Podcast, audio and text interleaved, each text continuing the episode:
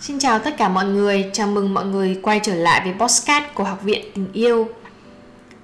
Trong tập hôm nay thì mình sẽ chia sẻ về một chủ đề đó là nối đất trong quá trình hoặc là giai đoạn hình thành nhân dạng mới. Như các bạn cũng biết thì ờ, khi mà các bạn đã bước vào hành trình phát triển cá nhân hay là hành trình phát triển tâm linh nói riêng thì cái việc mà bạn luôn luôn và liên tục hình thành những niềm tin mới dẫn đến hình thành những hành động thói quen mới và hình thành cuộc sống nhân dạng mới là một cái vòng lặp. Nó luôn luôn tiến lên và luôn luôn không ngừng đổi mới. Thì có một điều mà mình muốn nhắc nhở các bạn khi mà các bạn bước vào hành trình thay đổi nhân dạng mới uh, đó là cái việc mà các bạn cần nối đất nhiều hơn cũng như là để ý đến những gì đang xảy ra bên trong mình nhiều hơn.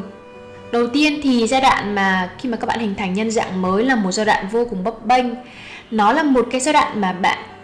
bước nửa chân ra khỏi cái nhân dạng cũ và bước nửa chân còn lại sang cái khu vực chưa biết, unknown, là khu vực mà bạn hình thành một nhân dạng nhưng bạn chưa biết được là cái nhân dạng đấy là nhân dạng nào thì trong khoảng thời gian đó, bạn sẽ có những cảm xúc hỗn độn, sẽ có những sự tiếc thương cho quá khứ, sẽ có những cái sự đau buồn khi mà bạn phải chia tay những mối quan hệ cũ. Vừa có sự lo lắng cho cái hành trình phía trước vì bạn chưa biết được nó sẽ như thế nào và sẽ lẫn một chút hồi hộp khi mà bạn rất là mong chờ vào tương lai phía trước. Thì đây là một giai đoạn mà các bạn cần cái sự bình ổn, cái sự bình tĩnh để mà đối diện với tất cả những cái cảm xúc mà nó vô cùng mạnh mẽ đó.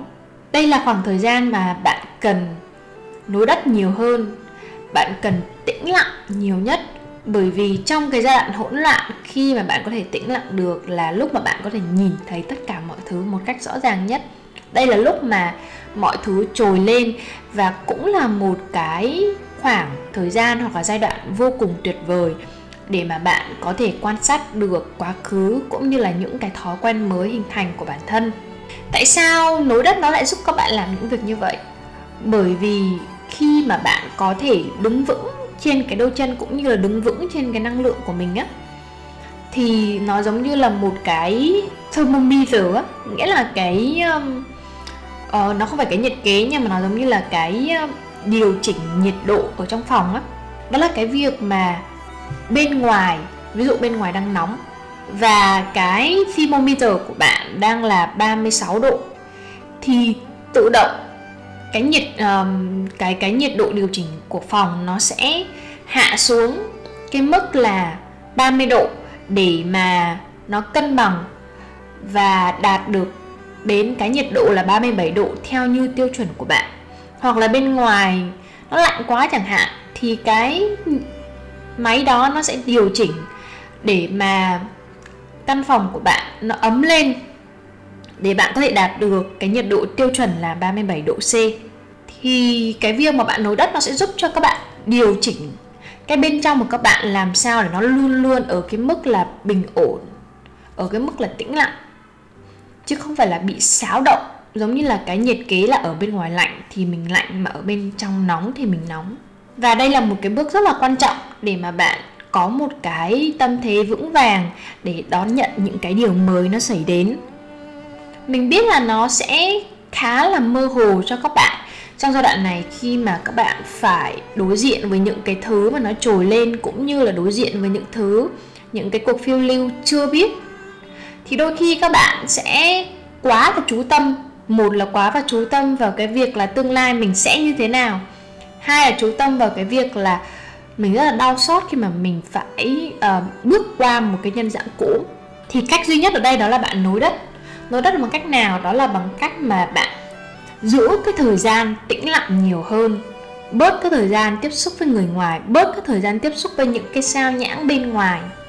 Bạn sẽ đặt cái chế độ ở ẩn nhiều hơn một chút nghĩa là cái thời gian ở một mình nhiều hơn một chút so với những khoảng thời gian còn lại không hẳn là các bạn sẽ cần phải quá là nghiêm ngặt về mặt thời gian hay là cần có cái sự lui về một mình trong một khoảng thời gian dài, nó không cần thiết phải như vậy. Nếu mà các bạn có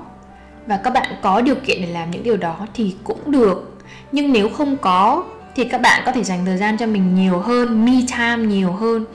để mà mình tĩnh lặng, mình quan sát trong cái giai đoạn này mình hy vọng là các bạn sẽ có một cái sự tĩnh lặng cũng như là một cái sự tỉnh táo nhất định để đứng vững trong cái giai đoạn mà các bạn hình thành nhân dạng mới. Chúc các bạn có một ngày valentine, một ngày tình yêu vô cùng tuyệt vời. Và mình cảm ơn các bạn đã lắng nghe podcast ngày hôm nay.